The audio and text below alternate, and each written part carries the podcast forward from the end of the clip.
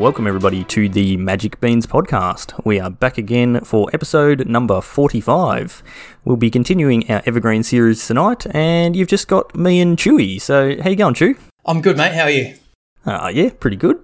A little bit odd with only two of us after uh, recent times we've had almost all the beans together. Yeah, well, I mean, they just couldn't keep up with our brilliance, and they were just like, "Oh, if it's just you guys, you know." No, no, that's not true. Every, everybody's busy. This is our off week.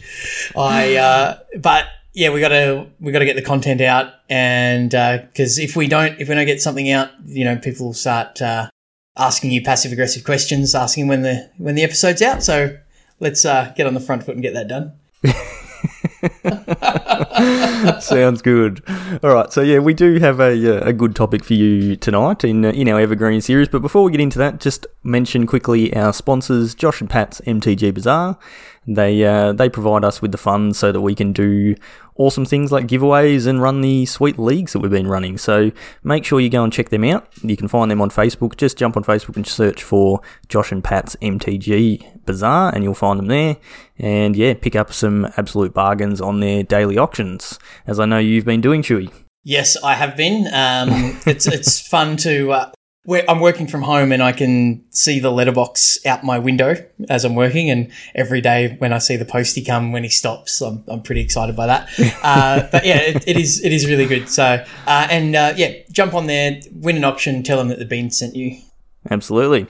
So tonight uh, we've got a topic that you flagged that you uh, you really wanted to talk about, and I don't know if this is something that you had in mind for a specific reason or, you know, just something you've been wanting to talk about for a while, but we're going to talk about card evaluation. So, what on earth is that? Yeah. is, so, is that just working out how much cards are worth? Yeah, this this is not an MTG finance um, podcast. No. uh, so this came out of a uh, a conversation that we were having whilst we were doing our uh, league coverage, and I can't remember the specifics of the conversation, but uh, as we were talking through one of the matchups, uh, some of the commentators had, you know, varying thoughts, differing thoughts on, on a particular card in, that one of our finalists played. And, you know, I just had like a bit of a moment. It's like, oh, well, you know, people have different um, evaluations of certain cards. So I thought, oh, then you know you put two and two together and it's like oh we've got a podcast. Oh that does an evergreen series. Oh you know you know the the little neurons in my brain are firing finally. Light globe goes off. Yeah exactly exactly. So um so yeah i thought yeah let, why not? Let's do a uh, an episode on card evaluation which to me um like if i was to define what card evaluation is if this is a completely foreign concept to people um i would look at card evaluation as an analysis of a card in the context of of a format or, or your deck and a way to identify whether that card is good enough for your deck. So that could be, you know, it's a it, it's a really powerful card, but is it too expensive? It's a really cheap card. Does it do enough? And all of those different, you know, variables in the format context in your deck context and in your meta context, whether that's the kitchen table or your local game store or a uh, a Red Bull event or a Magic Beans uh, league. Uh, so there's uh, there's a lot of considerations when we evaluate a card, and this is an evergreen series, but. Um, the week that we're recording this for any future beans that are listening to this, uh, we've just started to see previews of a new set. So there's a lot of card um, conversation and, and people's different valuations come out. So it might be a bit of a timely one as well right now, but mm. also whenever a new set comes out, something you can refer back to.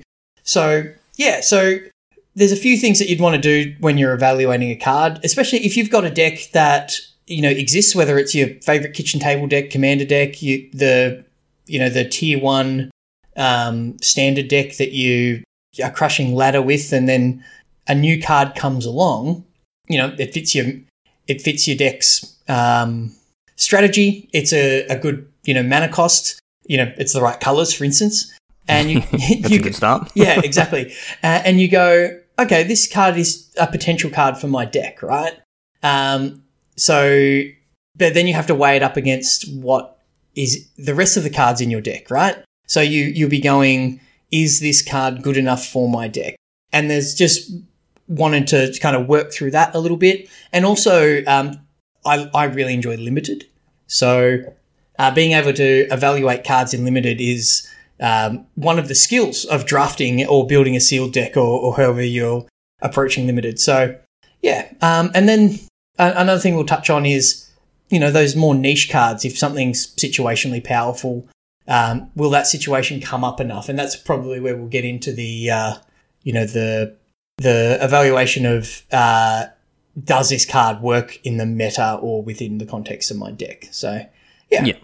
So, so evaluating the card as, as, you know that term would be used for other things. You know, it's obviously it's not just a magic term, but you're sizing up a card. You're trying to work out if it's good, if it's bad, does it fit, does it not fit, does it actually improve my deck, all that sort of stuff. You, it's not just is this card individually on its own powerful. It's is it also powerful in the context of how I want to use it and all that sort of stuff. So there's a lot a lot that goes into it and yeah, that can obviously be a, uh, a, a long process that might require you to actually you know test with the card and, and see if it if it does pan out the way that you think it does. Uh, and, and I guess that's sort of something that we'll get into as well. In when you're coming to evaluating a card, you can look at a card in a vacuum and go, oh yeah, that card's super powerful. But then when you compare it uh, or put it in context with the format, it may not actually turn out to be powerful, and it might just be a card that looks cool and doesn't do anything. So exactly. And and sometimes you play cards just because they're great. Like they, yeah, sometimes you play them because they're fun. yeah, yeah, exactly, exactly. So, uh, and there's nothing wrong with that. But this is, um, yes, trying to aim at uh, that. I guess the aim of this episode is to just get people thinking about those yeah, things. Absolutely. So we're not yeah, trying. There's not going to be like a strict set of criteria on whether a card is good or not out of this. This is just going to be some thought processes, share some of my thought processes, uh, and and and to hear yours, and just kind of get people to start that conversation because that's when if people are having those conversations with their their community, with their local group, um, that's when you know that people will start to figure this stuff out. So yeah. yeah, and it's it's something that it fits for all levels and all, like you said, all all types of play. You know, whether you you are a kitchen table player or the spikiest person in the world trying to become a you know MPL player or something like that. At, at all levels, knowing how to evaluate whether a card is good or not is is going to help you, uh, and is going to help you decide whether you want to put that card in your deck. So yeah, good, useful information for people of all all skill levels. I hope they find it useful at least. Yes. so so if we've got if you know as we do currently, but as we get really regularly every three months or so, um, we start to get previews of, of a new card and you know, you, everyone gets excited. Everyone does get excited, and um, you know, some people are excited by what's leaving as much as what's coming. But uh, hi, cracker. Um, so the um, so you you're seeing all these things. You know, you open up Twitter and you, you see you know your favorite content creator um, shares a card, or you know the the wizards page, or whatever it might be, and and you see a card and you go, okay, what what does it do? How how do you evaluate it? So what's what's the first thing you look at when a um when you see a brand new card? What draws your eye straight away? Uh, probably the first. I mean, you know, you, you sort of the first time you see a card, you read through the whole card, but by the time you get to the bottom, you're gonna generally gonna have a bit of an idea if you've been playing the game for a while if it's just a vanilla creature that does nothing, or if it's got a whole bunch of text, then it might be worthwhile looking at a little bit more, which we'll we'll get into. You know, you'll start as as you get through this podcast. Hopefully, you'll get those sort of basic things stuck in your brain, but probably the most important thing that uh, comes into play when you're evaluating whether a card's strong or not is is actually the mana cost. So you start right literally at the top of the card. Ignore the name; the name has no relevance to uh, to what whether a card's powerful or not.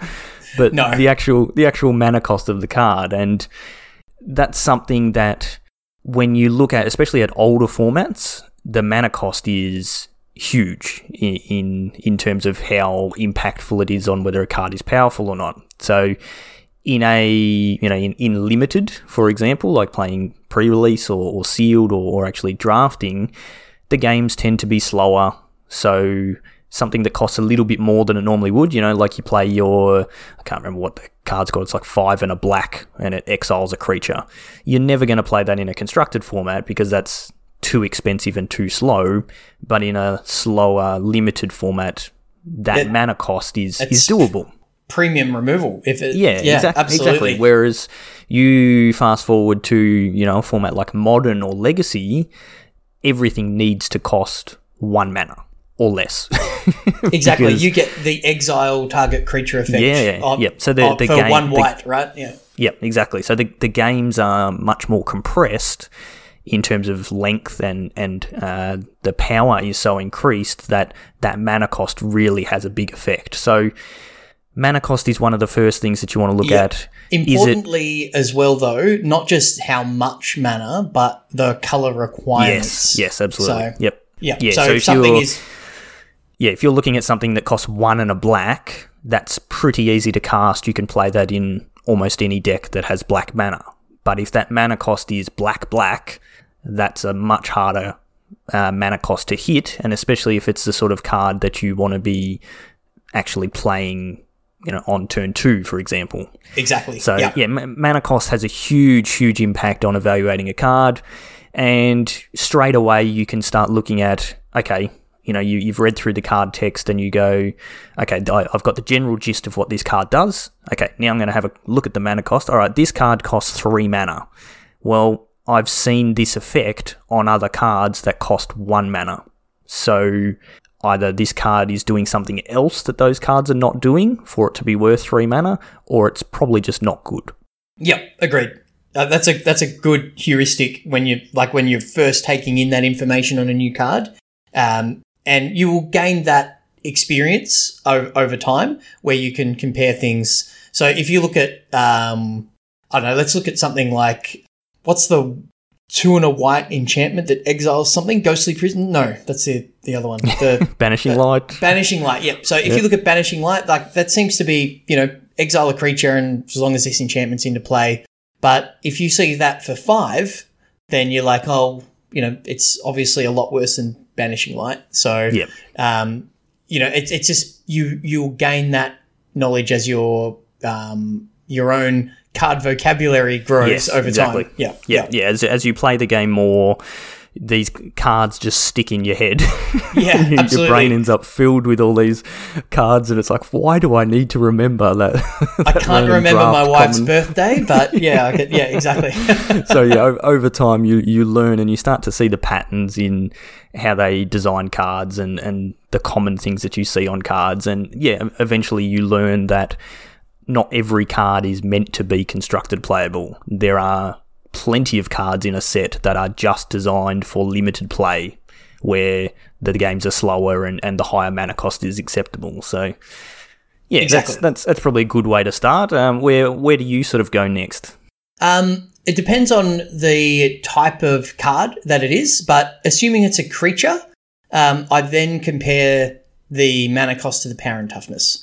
So if it's a if it's a six mana one one, um, you know, it, it'd want to have some pretty powerful words in the text box, right? Yeah. Um, but you know, if if it's something that's you know close to parity, like three mana three three, three mana two three, uh, with an ability, um, yeah, you start to kind of delve deeper from there. But that's the second thing that I generally look at. Um, is it is it something that if it's just a vanilla creature and whatever the effect or synergy that it might have, is it still a playable card on its own?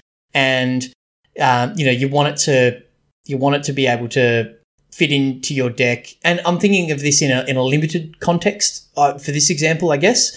Um, is this good enough to to make my limited deck if it had no text?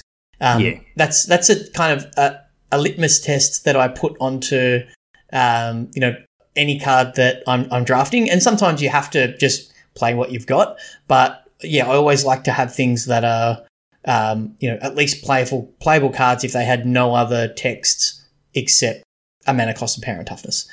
Yeah. So So, if you're looking at it from more like a constructed point of view, uh, like the example that you said, you know, if it's a five or a six mana one one, it must be doing something pretty powerful. So that's when you're going to have to look further at what, what else is in its text box, what what's what else is going on here. There's also the opposite of that. If it's a one mana five five, you're going, whoa, hang on a minute, one mana five five. That's pretty crazy. What's what else is going on here? To, what is this going to cost me? That? Yeah, yeah. So there's there's that. You know, that's they're red flags. So if it's it's if the mana cost and the power and toughness are really out of whack, then there must be something else going on there, and that's where you know a little bit more investigation is required. Uh, sort of taking it a, a, another step further in a constructed format is you can start looking at things like what's the removal like in this current format. So if if we had lightning bolt in the format, so single red instant deals three damage to any target.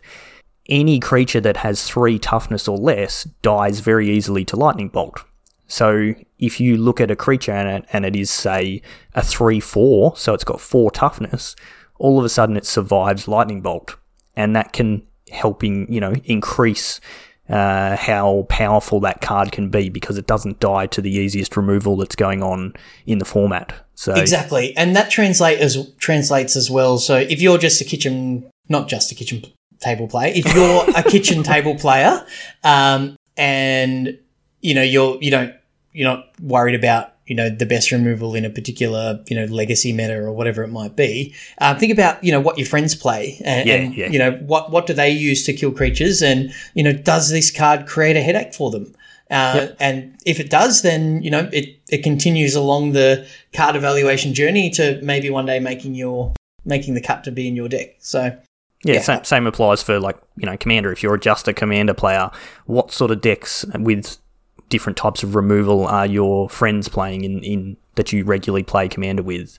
You know, are they playing constantly playing board wipes where it doesn't really matter, or do they play a lot of cards like Anger of the Gods that deal three damage to every creature and, and things like that? So, yeah, that that power and toughness can help you determine is that card actually going to be good for the purpose you're intending on using it for.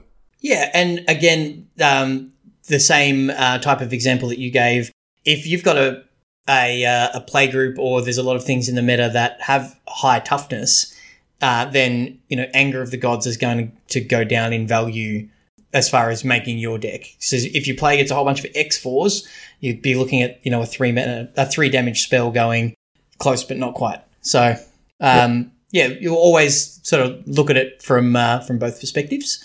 So if we've got you know a a decent mana cost that you know is is is playable. It costs three or four mana, two, three, four mana. Uh, it's got uh, you know, say it's a say it's a a, a grey ogre, say a, a three mana two two, uh, but it's got some text in, in in the text box. So what are you what are you looking for uh, with the with the text in that when you evaluate a card? I think probably the text is the it's probably the hardest one to evaluate because it is it's so contextual uh, with uh, nice. you know what's what's going on in the format and things like that. So and and there's such a huge range of what that text box could say. And and that's where it's going to come down to you know reading reading the text box trying to figure out exactly what it says. And it might be something simple like when this creature enters the battlefield it deals 2 damage to something. And that's where I guess the context of how you're planning on using that creature comes into play. You know, if you're playing a mono red aggressive deck and you can play the you know Viashino Viashino Pyromancer that we had a little while ago, it's a two mana two one that when it comes into play it deals two damage to an opponent or or a planeswalker they control. Now you're playing a mono red aggressive deck, so that two damage plus the creature that you get is really good. That's exactly what you want to do. But if you're playing, say, a, black green mid range deck where you want the game to go really long and and you know you want to grind your opponent out, if you have a creature that's three mana two two and it deals two damage to your opponent, it's probably not really what you want. So yeah, so you, you, need to see if it fits within your game plan, yeah, and and or whether it fits within the game plan of uh, you know existing decks in the meta, and then I guess the level three of that is looking at the whole set as it comes out and going, yeah. oh, there's a lot of these things. Oh, they're all wizards. Oh, they're all and you know try to figure out whether there's enough synergy there for them to uh, Yeah, yeah. form Does, deck. is what it's saying in the text box? Uh, does that partner up with other mechanics or, or other things in the set, or uh, cards we've previously seen, or cards that are in your commander deck, or, or something like that?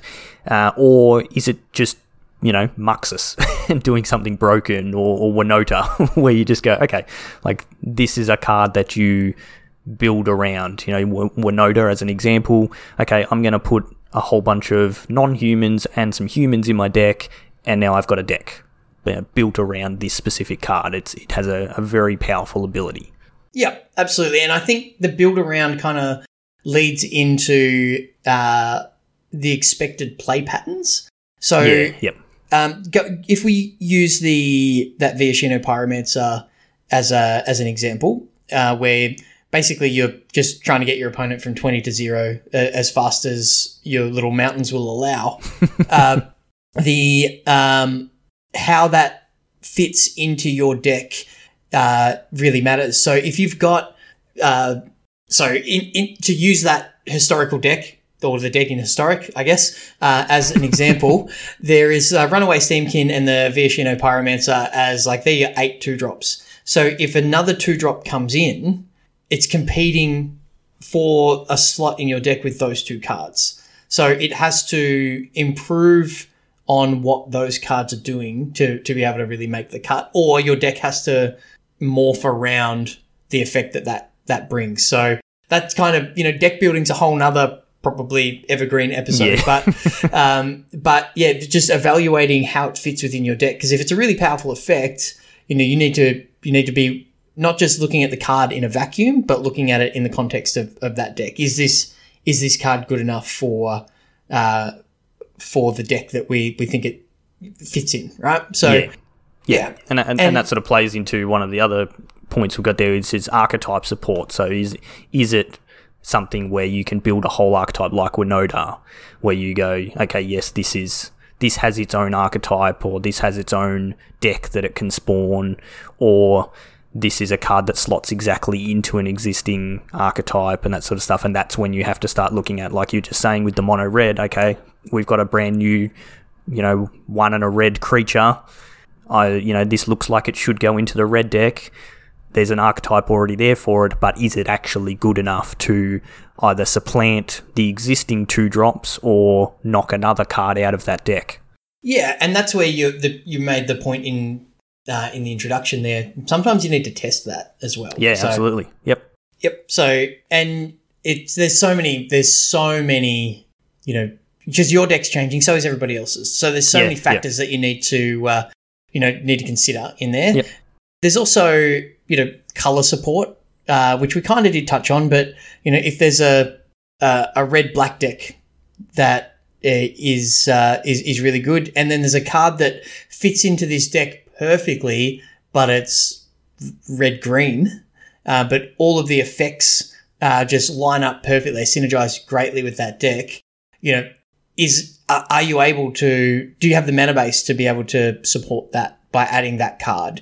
And you know, what support do you have there to to do that? To add that third color and all of the downsides of adding a third color is that actually worth adding this new card in? Is it actually powerful enough? So Yeah, that's that's something that you see a lot in limited. Like you you draft that really good white red deck as as I always do, but you pick up We- that that really sweet red black card and you have to weigh up okay for me to play this red black card if it might be the only black card that I'm playing is it worth me destroying my mana base and, and having a horrible mana base just to play this card is is it actually powerful enough for that Yeah, it's that risk versus reward, right? And Yep. and when you you know you crack your evolving wilds and get your swamp and and play that card and it wins you the game, it feels really good. But when you draw your swamp and not your mountain, and you can't cast half the cards in your hand, um, you know it feels really bad. So yep uh, that you have to evaluate that that risk.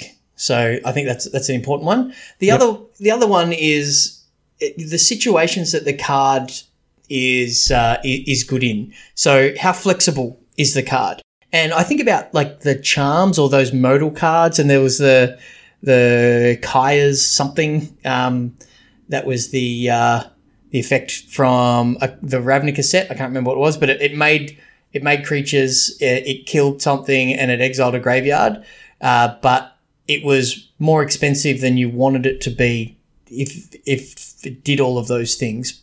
Uh, but then there are some other cards that are really just good at at doing multiple things, like playing multiple roles. Uh, you know, a, a, attacking, defending. Um, they might give you card advantage. Uh, they might, uh, you know, they might lead to powerful effects on on the game later on. You know, that might be part of a, a longer term game plan. But yeah, how flexible is it? How many are there situations where this card is dead, or is this card always good? So yeah, um, yeah kind of like the, the cards with the options, like you, you mentioned the modal cards, like the the commands and, and things like that, where it's costs X mana, but it has choose one of these and you've got three or four options, or choose two of these, or a, car- a card like the classic card Cryptic Command that does everything that you could possibly want. That is you a good have, magic card, yes. Yes, you, ha- you have four options and you get to choose two of them, and they're all pretty powerful, and, and you kind of want to be able to do all of them. So that's the sort of card that gives you that flexibility. And, you know, if, if you had, if you took almost any of those abilities from Cryptic Command and put them on a card, they're probably only worth one mana, Well, most of them are cards that already exist that are worth one mana or less. But you put them all onto one card, and all of a sudden that card is is much more powerful.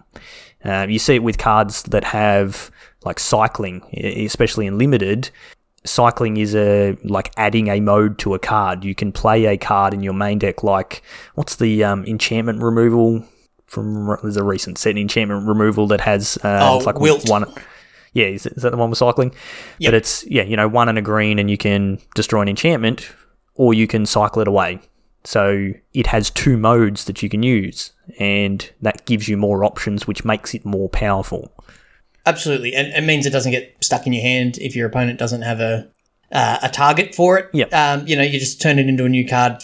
You know, for two mana, which is over the course of the game not that much. Yeah, um, now, yeah. You mentioned card advantage there, which uh, one of my favorite things. Card yeah, advantage. it, it comes in a whole bunch of different uh, varieties. Card advantage. You want to go through those? Um, well, card advantage is fundamentally when you spend one card, uh, and that one card accounts for uh, one or more uh, for for two or more cards. So it could be something like uh, divination, which is a sorcery, two and a blue. Uh, draw two cards. So you've spent one card and some mana, and you've got two cards. And then you've got things like uh, the classic Wrath of God. You spend one card and you might destroy, you know, two, three, four, ten of your opponent's creatures. So you've spent that one card and it's netted you an advantage of greater than one card. So something like um, Uro, which is in in standard Uro Titan of Nature's Wrath, replaces itself when it comes into play, and then uh, you then escape it, and it comes in, bang, you're, you're up one card, and then if you get in, an attack in, then that's just cream, right? So it's it's a great card advantage engine, but card advantage comes from a lot of um, lot of other sources. Traditionally, playing creature enchantments in limited is pretty risky because you know if you try to put your you know whatever enchanted creature gets plus X plus X um, enchantment on your big green guy and somebody hits it with a, a removal spell, then two of your cards are gone for the cost of one of theirs. So they've gotten card advantage on you. So I guess, yeah, in the context of card evaluation, what are the opportunities to get card advantage or the risks of giving away card advantage? So yeah, you could have. You, sorry, you go. Oh, just saying, like, if you've got a really powerful creature enchantment, uh, like the um, Armadillo Cloak, which is a classic card, green white, target creature gets plus two, plus two, has trample and lifelink. Um, now, when I first started playing, my inner Timmy loved that card. Like it did everything I, I wanted. You know, made my creature trample, it made it bigger, and I gained all this life. It was great. But I was running the risk of a simple uh, spot removal spell accounting for two of my cards, and I, I, I lose that advantage. So it's a uh, a risk versus reward thing in that sense again, and that that is, I guess, fundamentally what we're looking at with um, card evaluation. You know, what am I risking versus what what are the payoffs? Um, as well as you know, you can look at a, a card that you know says draw two cards, but I know, as you mentioned earlier, I get that on divination for three mana. If I have to pay four mana, five mana for it, like what else am I getting? Is it an instant? Am I able to replay it from my graveyard at a later point? Like it needs to have something else tacked onto that to, you know, justify that mana cost, I guess. Yeah. Yeah, absolutely. You you often find some of the most powerful creatures that you get uh, in Magic are cards that replace themselves, like Uro. So you play the card, and when it comes into play, you draw a card.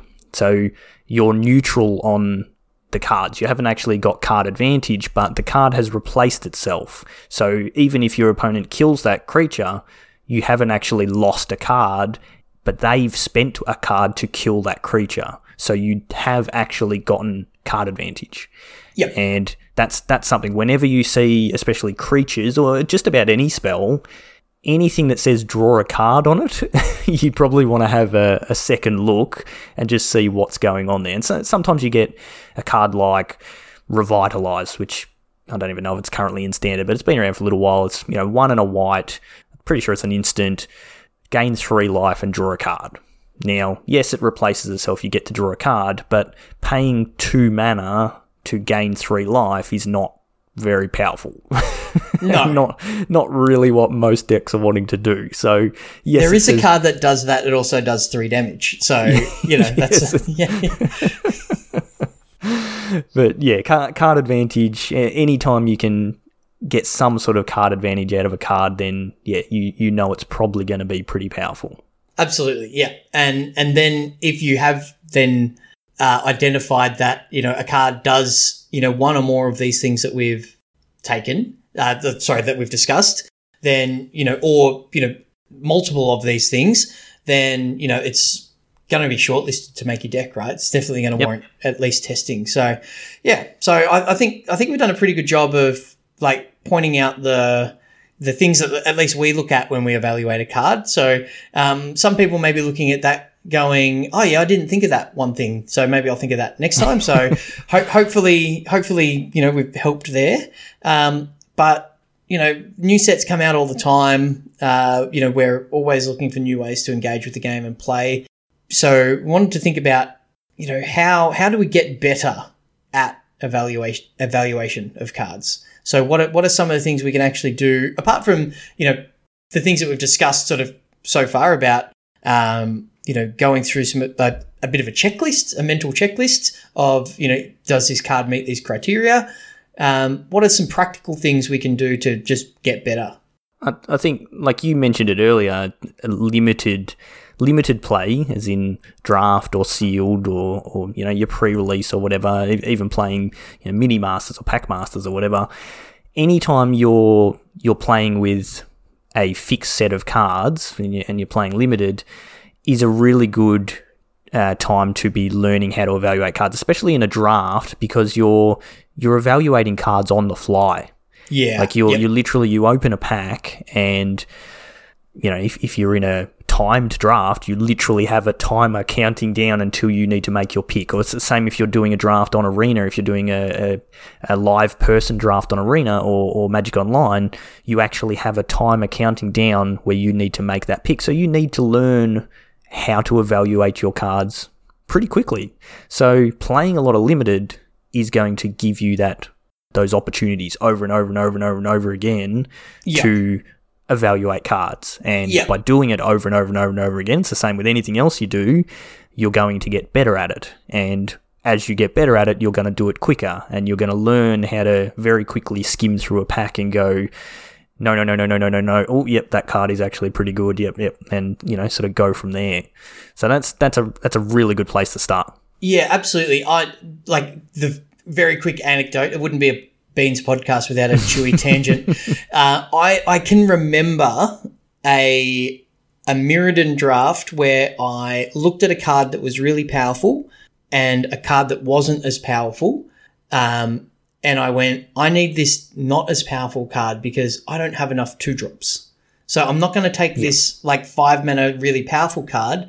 My my card evaluation was this this two drop is actually better for me right now, even though in a vacuum it's less powerful. But in the context of my deck, that two drop was much better for me. So yeah, I, that was it's going back a long time, but I, I can still remember making that decision. That was a little level up moment. So yeah, and it's something that is a uh, you know it comes with experience. And I've been I've been a you know it, people that have listened to you know any, any number of beans um, podcasts or know me in person, I'm a massive advocate for playing limited. I think it's something that we should always do. Yeah, I, I don't play anywhere near enough limited.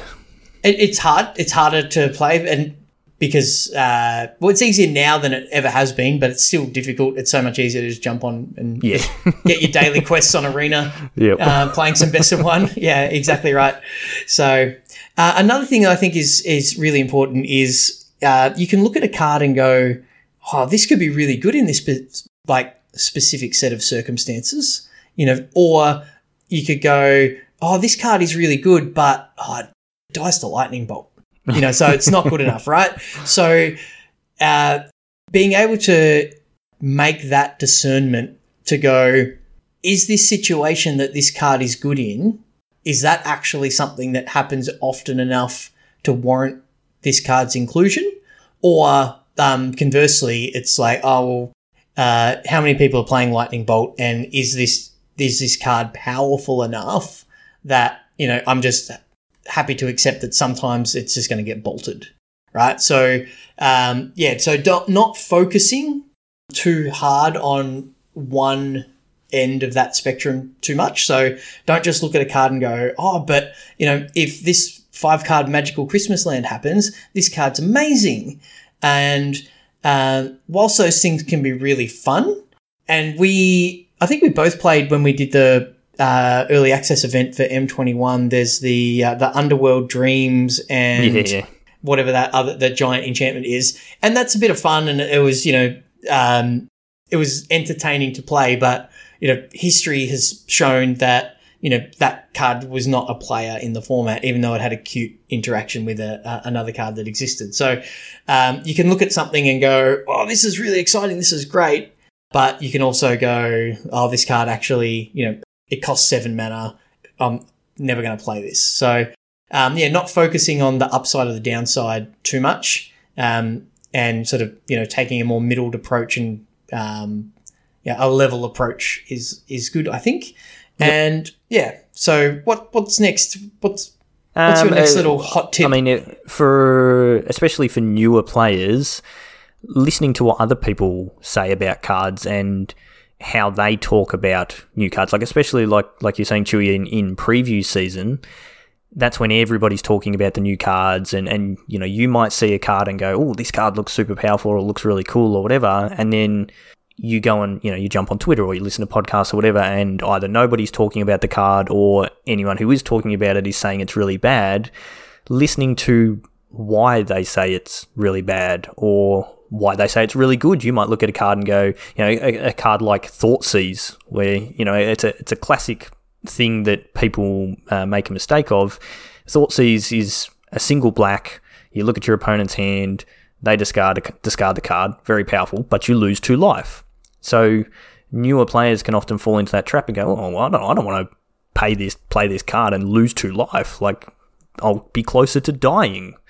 But Thoughtseize is super powerful. Thoughts is great. Yeah, and, and absolutely. it is easily, easily worth paying that two life for for that effect. I, I could talk for an hour on keeping Thoughtseize in your deck against a mono red burn deck. You know, so uh, there's there's a lot of um, uh, there's a lot that goes into cards like that, and you you've picked a, a, good example there. Yeah, but yeah, listening to you know if if you think that card is no good, and then all of a sudden you're hearing other people talking about. Find out why they think it is so good and take note of those sorts of things so that you can then learn for future card evaluation. So yeah, don't don't be afraid to listen to what other people say, but also don't take that as fact. Everybody will know that person at their LGS. I have a person in mind, and Chewy probably knows who they are, that uh, goes to a store that we go to occasionally, and they're that loud, annoying person that they know it all. and you know every card. Ah, that card's rubbish. Ah, you know you're never going to win a game with that card. All that sort of stuff. Why, why are you playing that card and that Yeah. card together in the same deck? Yeah, yep. Yes, those- Uh, those one of my favorite memories. Yep. Yes, yes.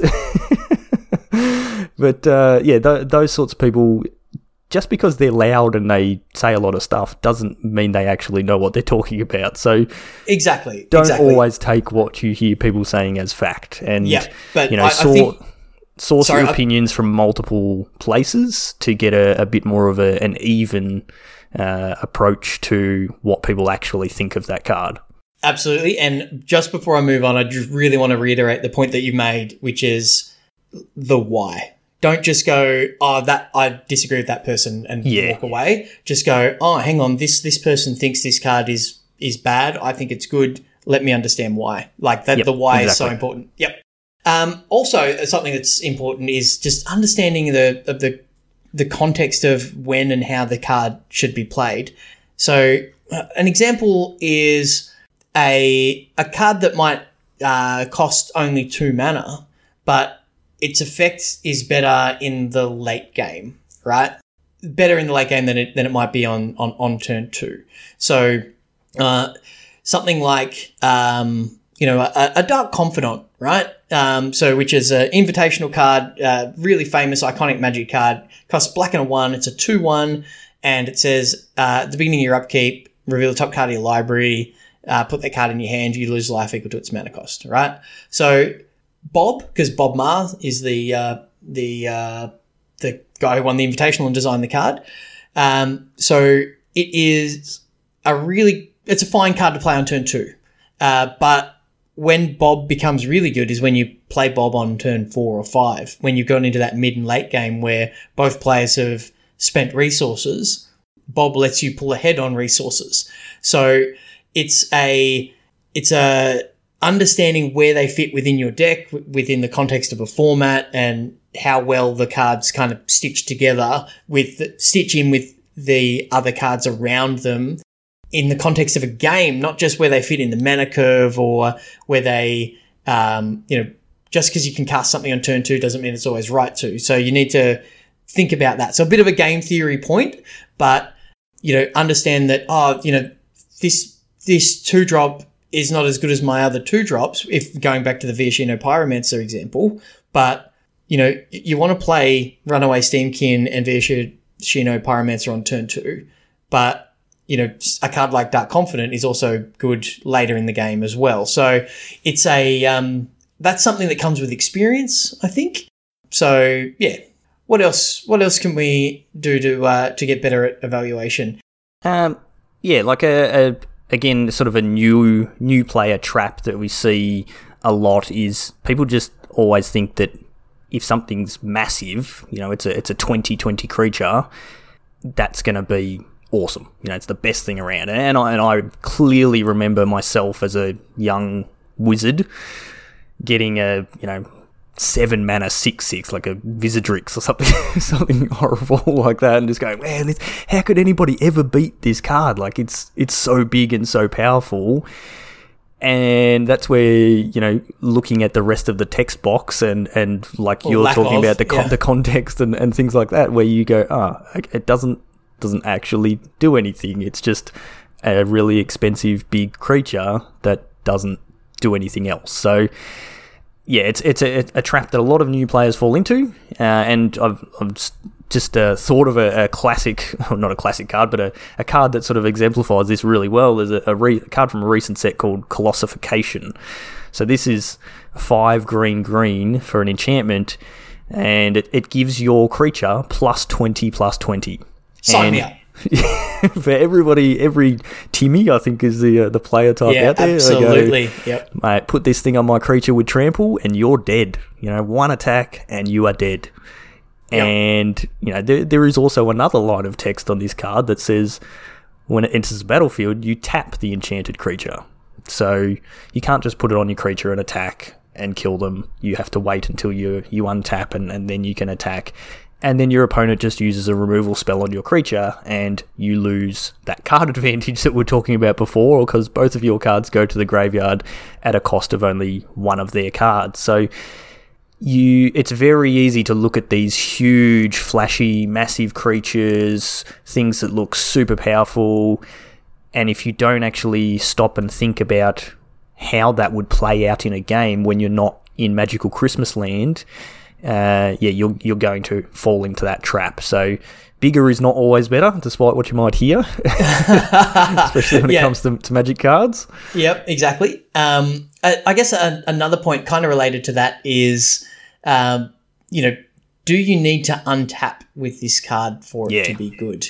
You know, is it worth the investment? And a card that's near and dear to both of our hearts is the original Niv Mizzet, right? The Yep. Niv Mizzet, the whatever he is. He's got a million names.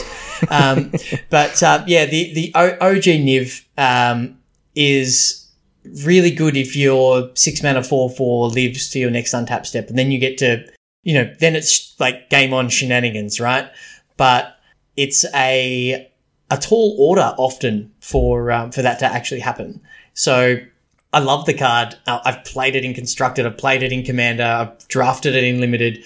Uh, I love it, but there are times where my affection for a card has gotten in the way of you know success um, because because my deck's just you know not good enough. Um, but you know sometimes you're not playing to win, sometimes you're playing to have fun. But yeah, do do you have to untap for this card to be good? Yeah, and uh, like a good example, a very recent example of that is a card called Elder Gargaroth, which when it was spoiled, it, you know, straight away people were like, oh, this card's super powerful. So it's three green green for a six six, so it's a five mana six six. Okay, yep, that's that's reasonable.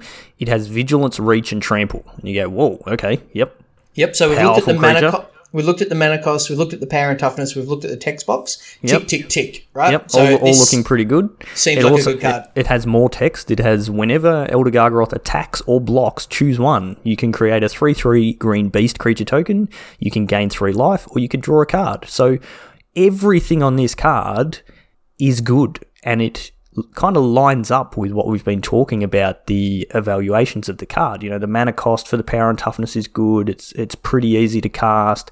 It has all these good abilities. It does good things. It has card advantage built in, all that sort of stuff. But it doesn't actually do anything the turn that you play it. So you spend your five mana and play the creature, and it just gets killed, and it's done nothing. You've paid five mana to do nothing, and it's that same sort of thing, like you were just saying with Niv Mizzet. You need to untap with this creature really to actually get the value out of it. Now, it is currently in standard. It's starting to see some play in, in sideboards and things like that, but it, it's a super super powerful looking card that doesn't really do anything. fit. Yeah. Yep. yeah And I guess there's, um, you know, power creep's a whole nother topic because Yeah, if, that, yeah. if, if that was printed 10 years ago, Oh, yeah. um, it, it'd be, you know, there'd be four of them in every single deck. But, uh, yeah, it's a, uh, a return on investment. You know, if, if you play Elder Gargaroth and I, you know, just cast a Heartless Act, you know, I've spent two mana, you've spent five, um, then you know I we move on with our lives, and I'm, I've, I've got an advantage there. So it's a yeah a, really important step. Like that that card is a great example because it ticks all of the boxes up until the you know does this actually fit within a play pattern? Does this fit within, uh, a, you know, an archetype? Does it have the flexibility? Do I need to untap with it? So it's gotten through so many gates in our evaluation, uh, and it's just stumbled really late. Uh, you know, like the final hurdle. So it's a uh, it's a thing that it's you know you'll get just better at as you go, and you know as you get experience, you'll you'll get better and better at that. And but there's also uh, just one final example. I know we've been going for a little while, but um, an example I wanted to bring out when we're talking about experience is sometimes uh, a card might have been really good historically, and then it, you know it gets a reprint, and you know it's just not as good as it used to be. Yeah. Uh, and the classic example example of that is Terror, uh, which was uh, first printed in Alpha. It's black and one, destroy target non-black, non-artifact creature. Now that card just it's killed so many Serra Angels over the over the course of the the years, right? It's uh, just two mana, kill anything that really mattered. that card was reprinted in the original Mirrodin block, and it was like, oh, Terror, Terror's going to be good. You know, everyone's going to play Terror.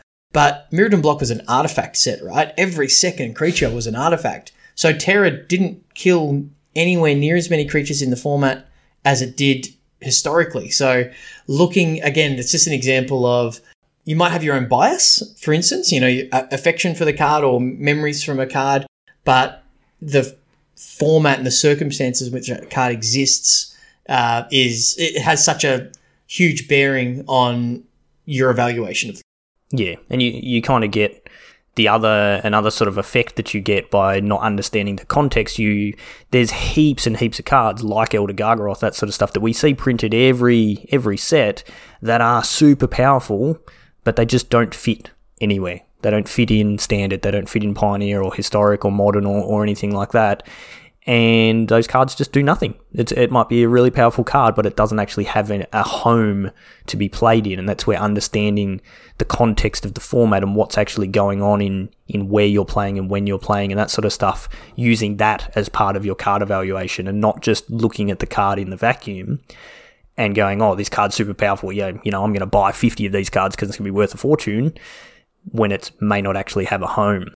You also then get the opposite of that effect, where you get cards that are completely under uh, undervalued when people are evaluating the cards, and, and even a card like which we saw recently, Oko. When Oko was first previewed, w- most people looked at that and went, "Okay, yeah, you know, it's it looks okay, but it's not super powerful or anything like that." And obviously, R and D did the same thing. ne- minute. Yeah, yeah, boy, were they wrong. uh, my, my favorite example of ever seeing that happen is uh, there was a, a, local Melbourne player who loved his foils, and Tarmogoyf got printed. And he went, I think this card's okay. It kind of fits in this casual deck that I've got. I want four of them. And he bought four foil Tarmogoyfs for like seven bucks each and you know then within a month people were like oh this card's really good.